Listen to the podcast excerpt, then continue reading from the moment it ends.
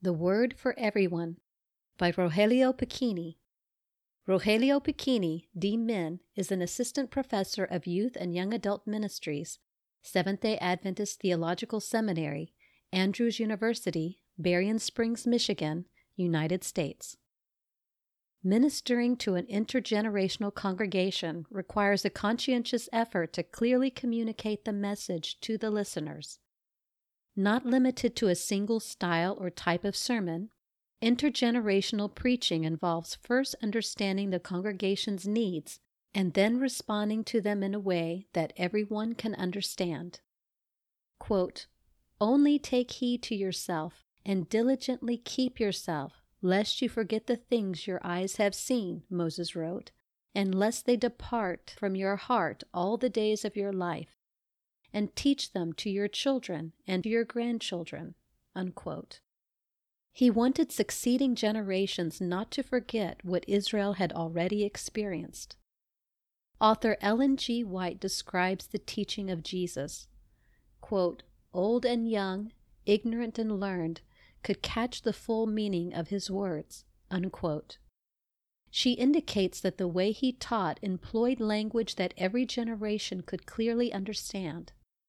Both passages emphasize that generations that did not walk through the desert or listen to Jesus teach can still learn from the past. Today's teachers and pastors must present God's Word in a manner that our hearers can not only understand, but also apply to their own lives. Before getting into the basics of preaching to the intergenerational church, it is important to clarify that the following principles do not mandate only one type of sermon. Also, every generation has its own cultural setting and learning style. However, certain basic elements should be present when preaching in an intergenerational context. Preaching to the intergenerational church. The fact that younger generations are losing interest in church is due in part to the way much preaching is done. Most of the topics and the language used mainly target adults. But John Roberto, editor of Lifelong Faith, maintains that, quote, children will benefit greatly by learning together with their parents and the other generations of the Christian community, unquote. Speaking of children should remind us of one of the most effective preaching tools stories. More than just illustrations, stories capture the listener's attention, make ideas come alive, and linger in the mind long after whatever else the minister might have said. No matter how young or old people are, we love stories. But such stories, along with the rest of a sermon, must have certain fundamental aspects. Effective intergenerational preaching has three basic elements theological, relational, and practical. When we center those components on the person of Jesus Christ, the message will become real and personal to everyone. The theological component. The theological component deals with what the text means. A simple definition of preaching is that it teaches the meaning of the scriptures in a contemporary setting. It is fundamental that all sermons preached in our churches are based on the Bible. Traditionally, Adventist preaching has focused on prophecy and lifestyle. Unfortunately, that kind of preaching has often led to fear and a futile search for perfection. Such content has resonated better with older generations than with younger ones. Compounding the problem, the younger generation may not understand the language used. Does that mean we water down intergenerational messages? The answer is an absolute no. What the theological content pleads for, first, is to make the truths of the Bible part of one overarching story. Second, we must present them in a language that all people can grasp. Jerry Phillips, editor of the Journal of Mid America Baptist Theological Seminary, states quote, Preachers cannot assume everyone understands the terminology we use when preaching. Biblical illiteracy extends to every age group. Unquote. When God spoke to Moses about health principles for the Israelite camp, he used simple language to describe the new sanitary laws and offered concrete illustrations. For instance, when dealing with clothing and furniture stained by bodily fluids, God said, quote, Whoever touches his bed shall wash his clothes and bathe in water, and be unclean until evening. Unquote. It is interesting that God did not tell Moses, quote, Those who touch clothing stained with such fluids need to be treated with antibiotics to prevent infection by microscopic bacteria. Unquote. If the Lord had, Moses' first reaction may have been, Micro what? Neither did God announce, quote, Make sure to have alcohol and penicillin in your first aid kit. Unquote. The microscope had not yet been invented. God's intention was not to confuse, but to give a clear message that anyone could understand during that time and in that place. By telling the people they would be impure in that situation, God was preventing further infections among the people. We know through recent scientific discoveries that microbes have a lifespan outside of organic matter of about 24 hours. By telling them that they should remain outside the camp until the next evening, the next day, God was making sure infective agents would die and not spread throughout the camp. Every message preached should have a theological element. Such a biblical foundation does not need to be shallow. In fact, we should always strive for biblical depth.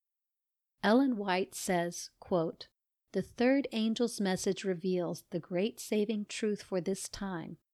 Its truths are constantly unfolding, and it is God's design that even the children and youth shall understand intelligently what God requires, that they may distinguish between righteousness and sin, between obedience and disobedience. Unquote.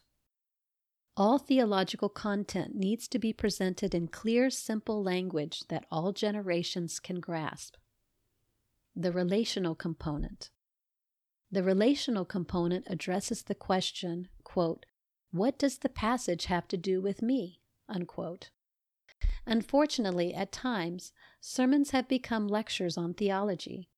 When that happens, far from being a channel that can lead the people closer to God, they have become a display of the preacher's knowledge on a topic, often with little relationship to the listener. When Jesus preached, he employed elements from the lives of his audience. He told stories and used illustrations that captured their interest, made things clearer, and left lasting impressions on their minds. The Sermon on the Mount is one example. Warning of the danger of wrong teachings and false prophets, Jesus declared, quote, Beware of false prophets who come to you in sheep's clothing, but inwardly they are ravenous wolves. Unquote. Jesus uses an illustration embedded in Jewish history. Abraham was a shepherd. His descendants in the time of Joseph were shepherds. And even prominent historical figures such as David had been shepherds. Life among the sheep was familiar for the Jewish people, Seeking to drive the lesson home, Jesus did so with an image everyone in his audience was acquainted with. Every message preached should have an element that its listeners can relate to. It helps guide the audience to discover their personal relationship with God and with others in their own context. The practical component. The practical component demonstrates how the message of a sermon speaks to daily life Often, sermons share beautiful and insightful information, but they are just information because they include little or no practical application. Gospel preaching seeks to change lives. That means that the message needs to show how the biblical and relational elements affect actual life. It can be said that the theological and relational components meet when the application in real life happens. Scripture offers many examples of how to relate its messages to real life. Jesus speaks about walking a second mile, paying Caesar what belongs to Caesar, and of course the well known Golden Rule. It is said of Paul that, quote, he illustrated in a practical way what might be done by consecrated laymen in many places where the people were unacquainted with the truths of the gospel. Unquote. Constantly, the apostle used elements that his readers could apply in the life of the church. his story. When the theological component is solid, the message has value. When the relational component is present, people of all generations become engaged. When the practical component is applied, the message becomes part of life. Stories and other illustrations make these more vivid. When all three components are present in a sermon centered on the person of Jesus, the message becomes especially alive. Jesus is the fulfillment of the scriptures. It is his wonderful story.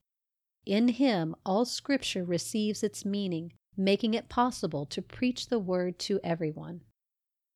For bibliographical and biblical references on this article, and for much more content for pastors and church leaders, please visit ministrymagazine.org.